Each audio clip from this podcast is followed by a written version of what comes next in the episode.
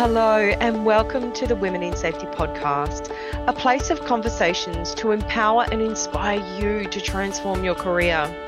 I'm your host, Alana Ball, and we're here today to cut through some of the BS of health and safety. I want to be real, authentic, and most of all, think critically about what we learn, what we hear, and how we experience things in our journey. I want you to take this time for yourself reconnect with your passion, reconnect with your career, and join us as we grow together. So settle in and see where this episode transforms you. Hello, and welcome back to the Women in Safety podcast. Uh, another really exciting journey story today. Uh, you know, I'm all about empowering others with overcoming those barriers those you know how do we get into health and safety the journeys that we overcome and knowing that there's a group of us that have all gone through different experiences and and here to tell the story. So i'm joined today by the wonderful Peta Mercieca. Good morning Peta. Hi alana. How are you? I am pretty good. I think we're due for some storms today so definitely feeling feeling the heat today but we'll work through that. Uh, Peta, thank you for joining us. I will quickly just pop out there that Peta is doing a member led workshop for us in March, April, May. I'm going to drop it in the show notes. You would think I'd be more organized than that. But Peta is going to be doing a member led workshop for us in March, all around occupational violence in the workplace. Uh, and making sure that we understand from that really risk management piece, the reporting piece, how we capture that in the workplace. So grab the show notes because there'll be links to booking that in. Uh, but today is all about Peta's journey, uh, and it's a really interesting one. So, Peta, tell us how have you, and I always say it, fallen into health and safety? Okay, so um, first of all, just want to acknowledge that I'm coming from Ngunnawal country and unlike Alana, it's not humid and hot and stormy yet, but quite a lovely day. And um, just in regards to my story, I think moving to Canberra from Sydney is where the work health and safety role started. But prior to that, I worked in an elevator company and I was a health and safety rep. And there was a um, Navy, oops, sorry, just leaning on my keyboard. um, there was a Navy, ex-Navy officer in the committee, and he was really encouraging. I, I wish I could remember his name, but he was mm. really encouraging, and he wanted me to be the chairperson and all this kind of stuff. And I think that's where my interest in safety started. And also mm. in the the team that I worked in, we um, did um, logistics, so looking after the warehouse, and so you know um, around forklifts and all that kind of stuff mm. um, it was installation and maintenance of elevators that um, the business was involved in so when i moved to canberra i got the opportunity to go on site um, in my sales admin role and then asked if i could do safety as well oh, and like, cool. Yeah, lucky for me, the guy that was doing the safety role, so it was sort of at the time an add-on to your normal job. Mm. Um, he was retiring, so it was just perfect timing. And I think that a lot of my journey is about that, where I kind of like give it a go, or like it's quite um big deal to uproot your life and move to mm. Canberra, especially because mm. it it doesn't have the best reputation, but I do love it here. I've been here since 2005. Yeah, right. Um, but um, yeah, sort of things just kind of fall into place, even though it might be scary at the time. So I was able to do the safety role for a lift, a small lift company branch, the Canberra branch, and I knew a lot of the people already from my role in Sydney.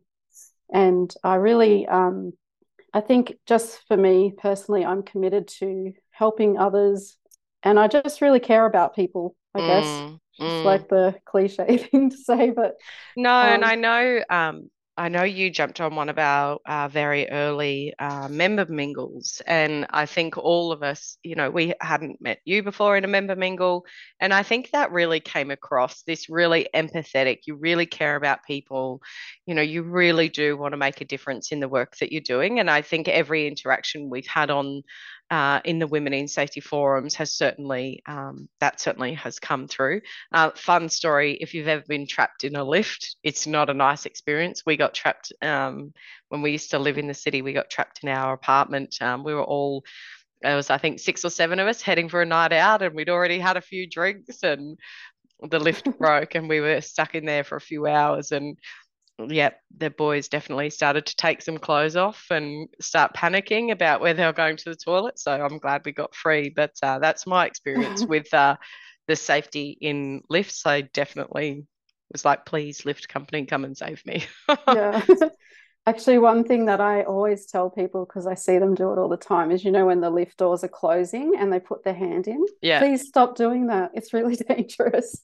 Yeah. It makes me anxious when I see it. Yeah. Um, yeah, or their leg or their bag. Yeah, and it's yeah. like your bag's gone. Bye. Yeah. yeah. I think the um oh, I forget what it's called. It's like a curtain of light thing. I think it's a lot more advanced than back then, but mm. not all mm. lifts are new. So mm. maybe keep that in mind. Yeah, definitely. Um, yeah, so working for this company was great. They um, paid for me to do a cert four in OHS mm-hmm. was called at the time. Yeah. Um, the return to work coordinator. I was doing all of the bits and pieces, so helping with the training, a lot of reporting, and we had a national safety manager start who introduced a new safety management system to the organization and the first part was i think it was 10 say 10 domains or whatever they were called, and he introduced just the investigation piece mm. so that anytime a uh, staff member w- went to the doctor, that was the criteria. We did an investigation with the general manager.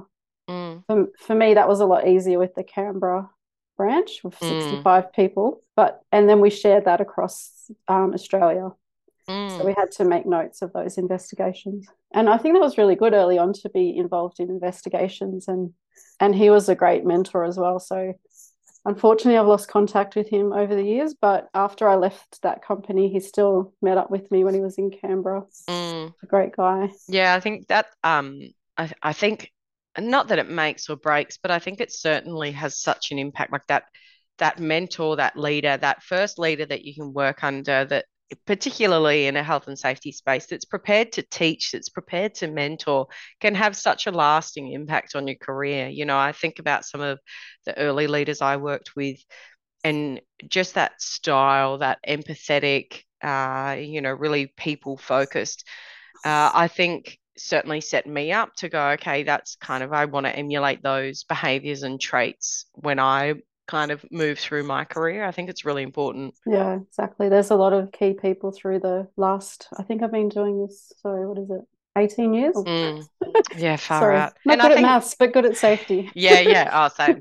and I think I think on the flip side of that, uh, we certainly I know, you know, both of us have spoken about it is, you know, in the past where we've worked for leaders who do the complete opposite to us and and have that ability to really almost want you to like make you want to feel like you need to walk away from health and safety because it becomes this really you know when you've got people leaders and health and safety leaders who from a psychological uh, well-being perspective are, are, just eroding that um, psychological safety uh, certainly makes you question whether you're in the right career yeah exactly and yeah. i think um, that experience that i've had similar to yours with the mm. not so great leader has really helped me understand the impact that work can have on you, your psychological health. And i am really drawn to um, that sort of aspect. And so when I um, I got out of that lift company and worked in, I started working in the public service and then started working in the health service, which mm. is where I still am. And I just love it. It's like when you're doing safety there, it's for patients, it's for visitors, it's for staff, it's um, sort of all encompassing. And in the last four years, I have worked on the occupational violence strategy mm. for that organization. But prior to that, I got to do some really cool things. And I think that makes, um, I don't know, I guess what I want to say is like, you know, if you get asked to do something in a safety space, give it a go. I um, got to help implement a safety management system because my manager left and mm. I had mm and I um, was given the opportunity to act in his role for eight months, I think it was. So manage staff, implement a safety man- management system, and at the time, I think the organisation was about six thousand people. Mm. And for someone right. newish to safety, that was quite intimidating. And we also mm. implemented a new um, incident reporting system that a lot of health services use Riskman. So mm. um, we implemented that for staff incidents as well, which is great to have it electronic and not paper based. But it was yeah a lot in one year. Yeah, definitely. But a lot of good experiences. And I think um, the the beauty in that and that the I guess the little piece of wisdom you share there is that you know have the bravery to kind of go i'm going to give it a go and uh, i think i've released an earlier podcast where it talks about you know be prepared to fail it's okay to fail it's okay to make mistakes you know and i will always say that fail stands for first attempt in learning you know we've got to fail at some point and it's okay because we're still learning uh, and i think in health and safety that we have to have that uh, courage to fail and to say, look, I don't have all the answers, uh, and we'll roll with the punches. So I, I think you know you had that courage to take that on, and it sounds like it was a really impactful part of your career. Yeah. And the other thing that I did, which was a bit unusual, is I worked in a patient safety role. So mm. after maternity leave, I came back and I, I kind of had, you know, um, for people that have worked in an organization for a long time, some things seem to come around in a cycle and it's like mm. still still an issue and i think i just couldn't cope with that at the time so matt i had Matt leave and then a job came up and i just went for it in the mental health area and um, so patient safety role so more of a focus on the patient risks falls medication or handover mm. all those kind of things and i think that was really good to see um, what the actual work of the staff is, like in more detail.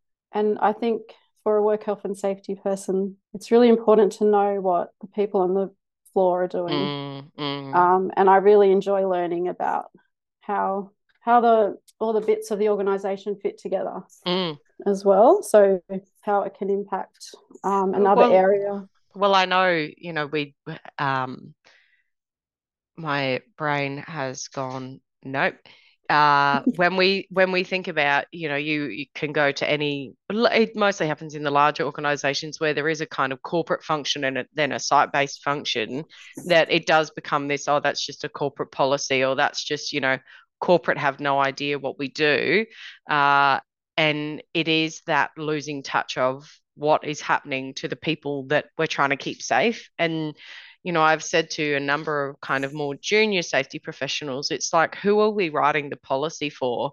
Uh, and if we're writing the policy, you know, and I, I, I literally, it blows my mind sometimes. This whole concept that we have to write the policies and procedures in, you know, Arial size 12, X spacing. I get that we've got um, brand guidelines and all the rest but it's like does that actually fit the need of the people that need to read it? You know have a way are we writing at that university level? Who is reading these policies and procedures uh, and how are we as safety people really knowing what our people on the ground need? So i love i love that next little bit of wisdom. Yeah. I um i've had a few examples where like in the lift company, I went middle of winter in Canberra, so pretty cold, Oof. and a lift installation. Um, so I I don't know how many layers of clothing I had on, but I was just like you know passing stuff to the engineer. Mm. I, I, can't really do anything other than that. I'm not an engineer or Mm-mm. mechanic, but just just being there in the morning gave me a bit of sort of street cred, I think, because yeah. like the puddles had like we're covered in ice. It was that cold yeah. that day. I still oh. remember it. Oh, um, yeah, and I'll other, stay in Queensland. another um, a few like trying to get a bit more hands on. We um, a physio and I did an assessment in the dialysis mm. area, set, setting up the machines because we are getting some injuries with um, fingers and hands of the mm. technicians. Mm.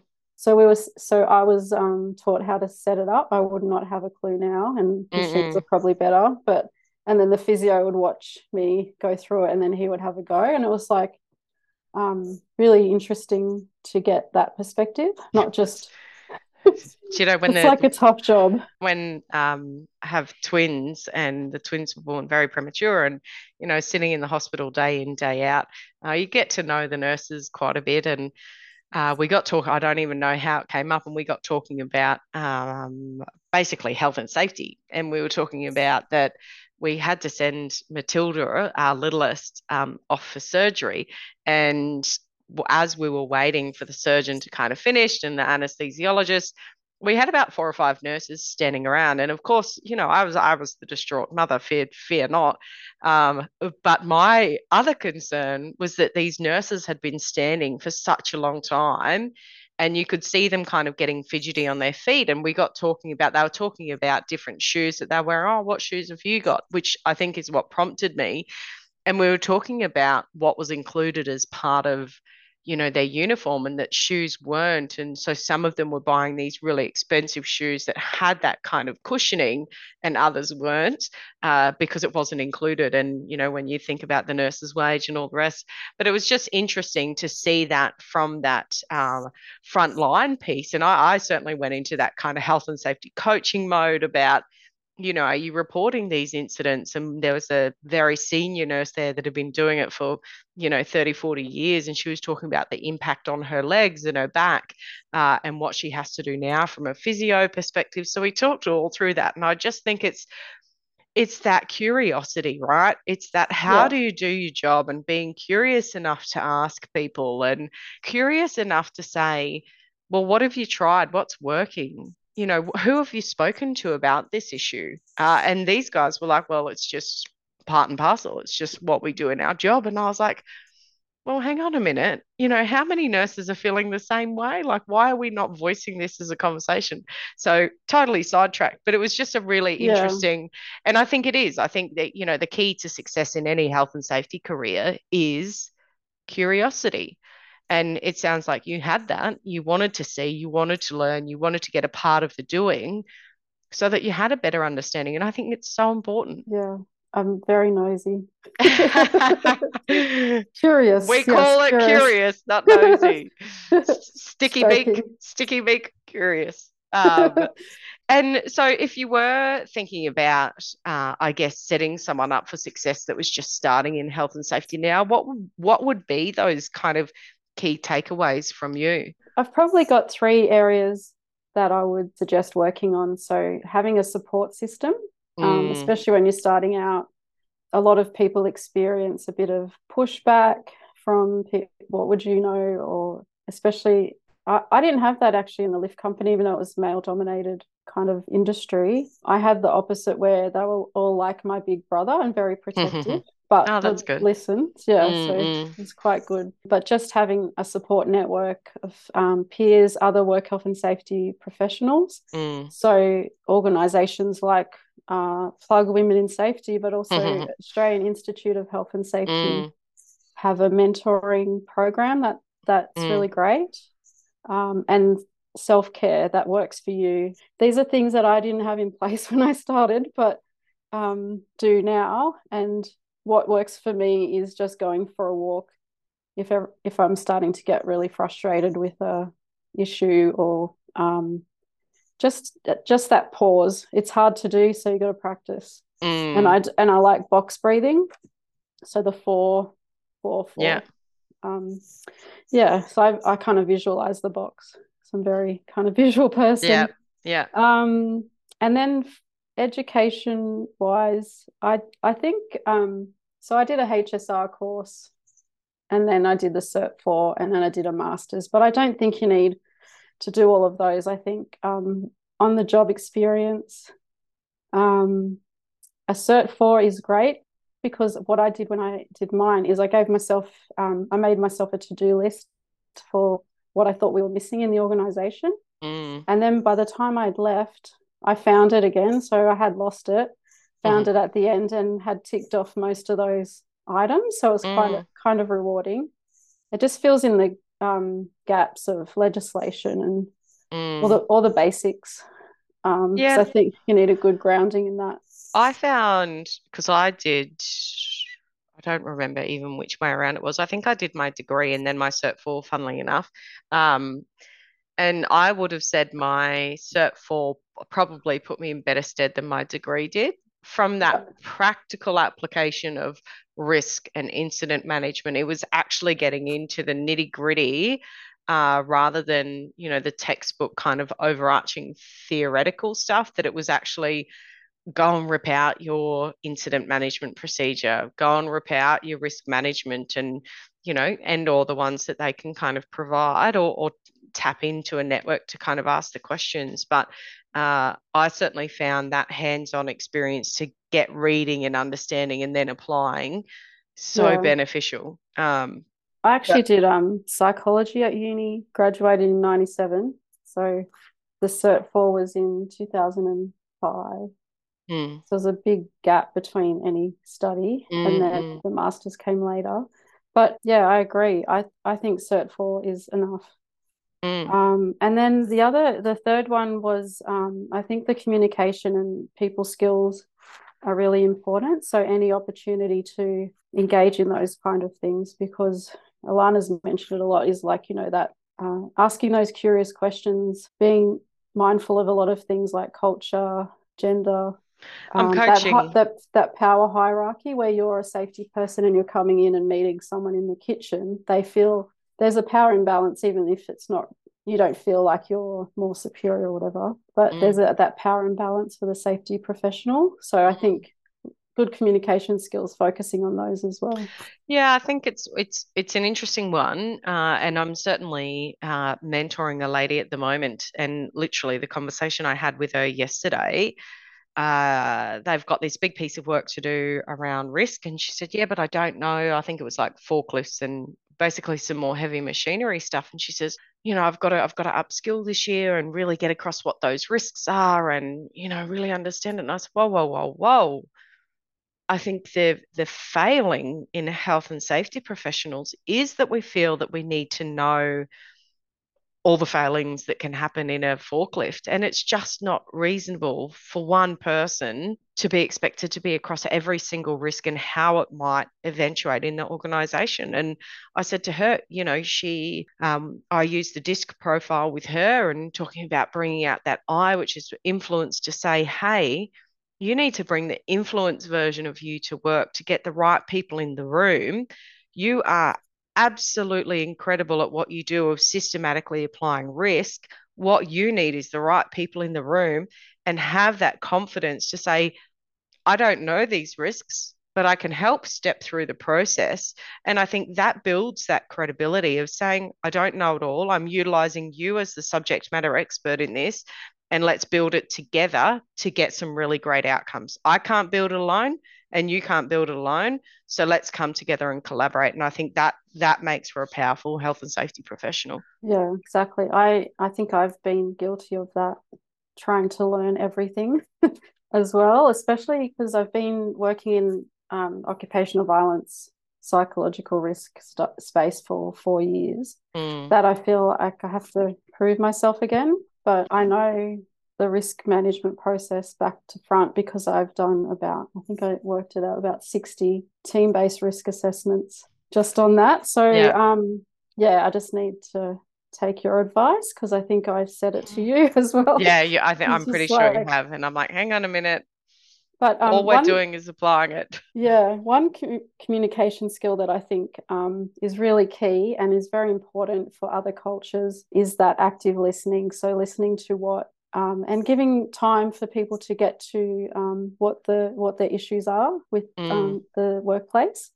I, yeah, I think that's really important, and not, you know, not trying to think of what you're going to say next. Actually, really listen to the staff. I think that yeah, that's key. Um, a lot of people are not so good at it. i am still working on it, but I am really mindful that this is something that is really important to learn about what staff are doing. But yeah, that those are the three areas. So that communication support system, and then some formal training. But I think Cert four, I, I would highly recommend. Mm, yeah, I, um, I think it's a nice nice entryway into it, that's for sure. Yeah, newsletters, podcasts, webinars, and reading books. Although I'm I don't know what happened to me after having a baby, but I'm not very good at reading books. But I'm getting I'm getting back into it. I think uh, I My think I make a 12. yeah, right. See, I think. I feel like I make a post every year. I'm going to read more books. Give me your suggestions. And I get all these great suggestions and I look up and I just falls by the wayside.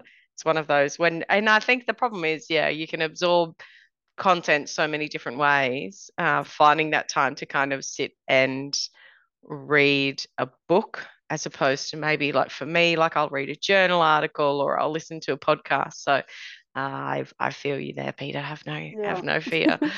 Uh, well, thank you very much for joining the Women in Safety podcast today. I hope everyone has enjoyed the conversation as much as I have.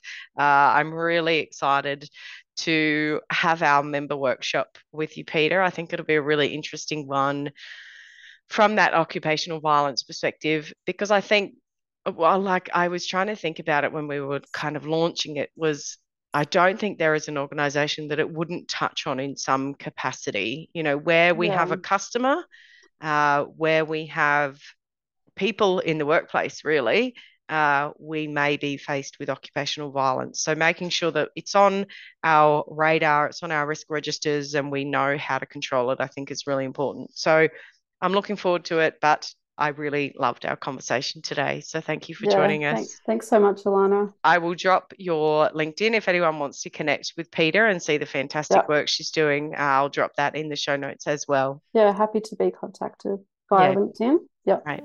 Thanks. thank you. Wow, what an episode. If you loved today's episode just as much as I did, we'd love to hear your feedback, or even better, share it with your friends, your colleagues, and other safety sisters or safety misters so they too feel empowered and inspired. We will catch you for another conversation next time, and we hope in the meantime you start implementing some things to transform your career.